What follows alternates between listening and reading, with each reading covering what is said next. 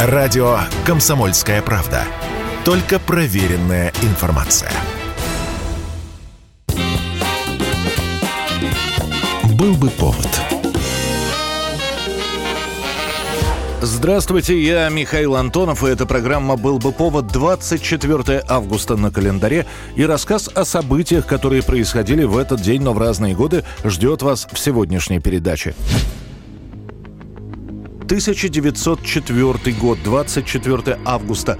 Поистине революционный указ в России. За подписью Николая второго выходит постановление о запрете телесных наказаний.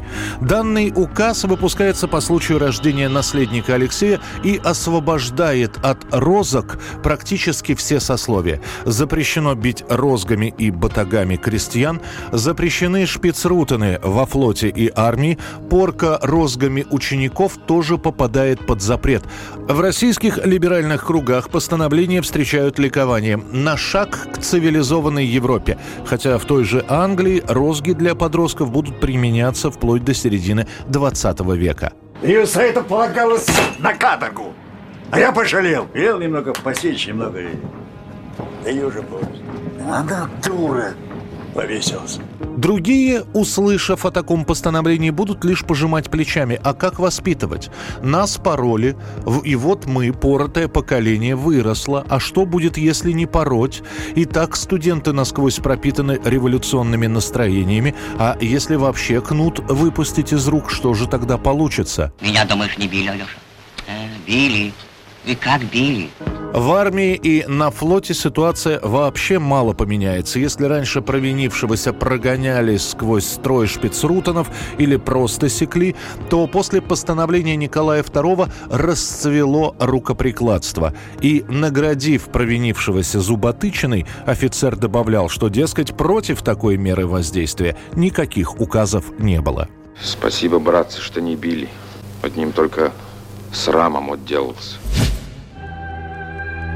тысяча девятьсот семьдесят девятый год, двадцать четвёртого августа. Вся Америка следит за дипломатическим конфликтом, который продлится три дня и будет посвящен танцовщику Александру Годунову и его супруге Людмиле Власовой.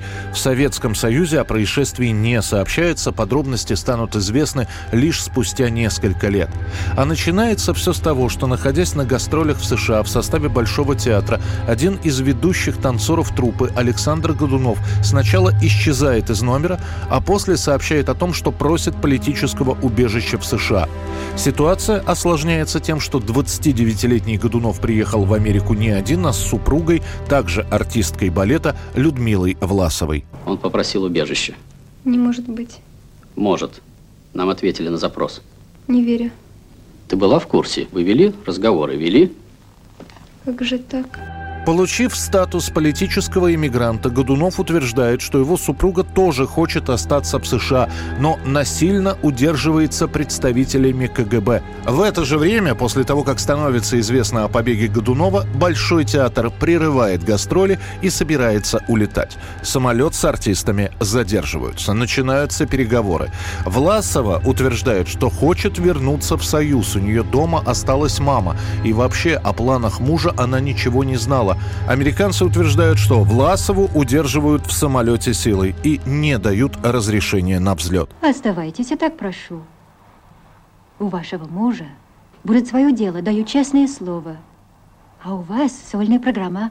Будет много денег, много платьев, веселые развлечения. Ну что еще нужно молодой женщине? Я хочу уехать. Тогда прошу, придите в нашу комнату и объясните о своем решении. Зачем? Такое правило, на минутку. Два дня будут идти переговоры, пока, наконец, стороны не придут к консенсусу. США готовы разрешить вылет самолета, но только после переговоров с Людмилой. Разговор будет в передвижном фургоне. На этом разговоре будут присутствовать как представители США, так и Советского Союза. Власову прямо спросят, хочет ли она остаться в США. Прозвучит ответ «нет». Не хочет ли она с кем-нибудь поговорить или что-то передать? И снова «нет».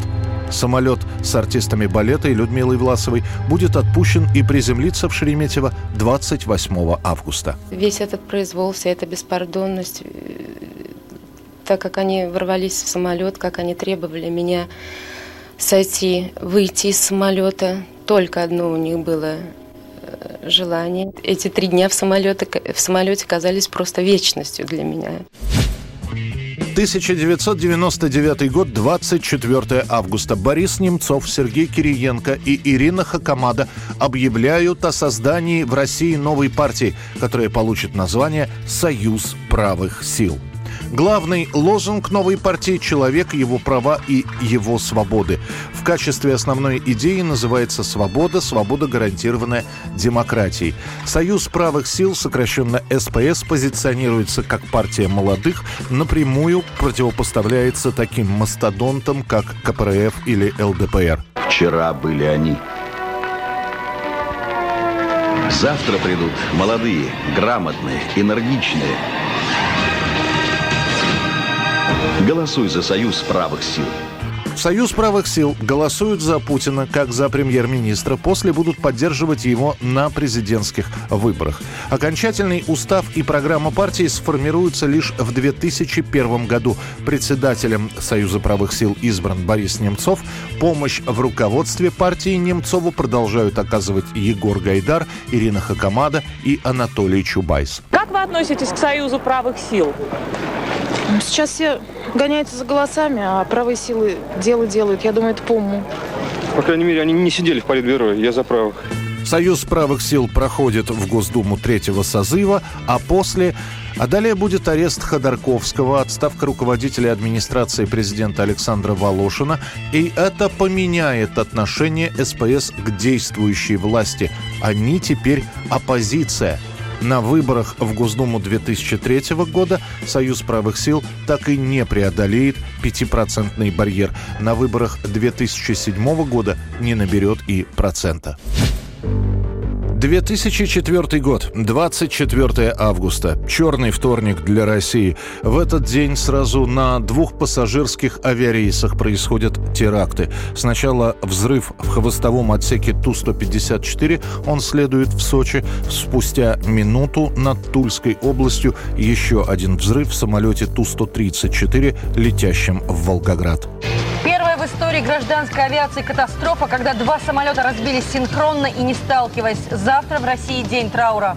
Взрывы устроят две смертницы. тридцатилетняя Аминат Нагаева и тридцатисемилетняя Сацита Джебирханова.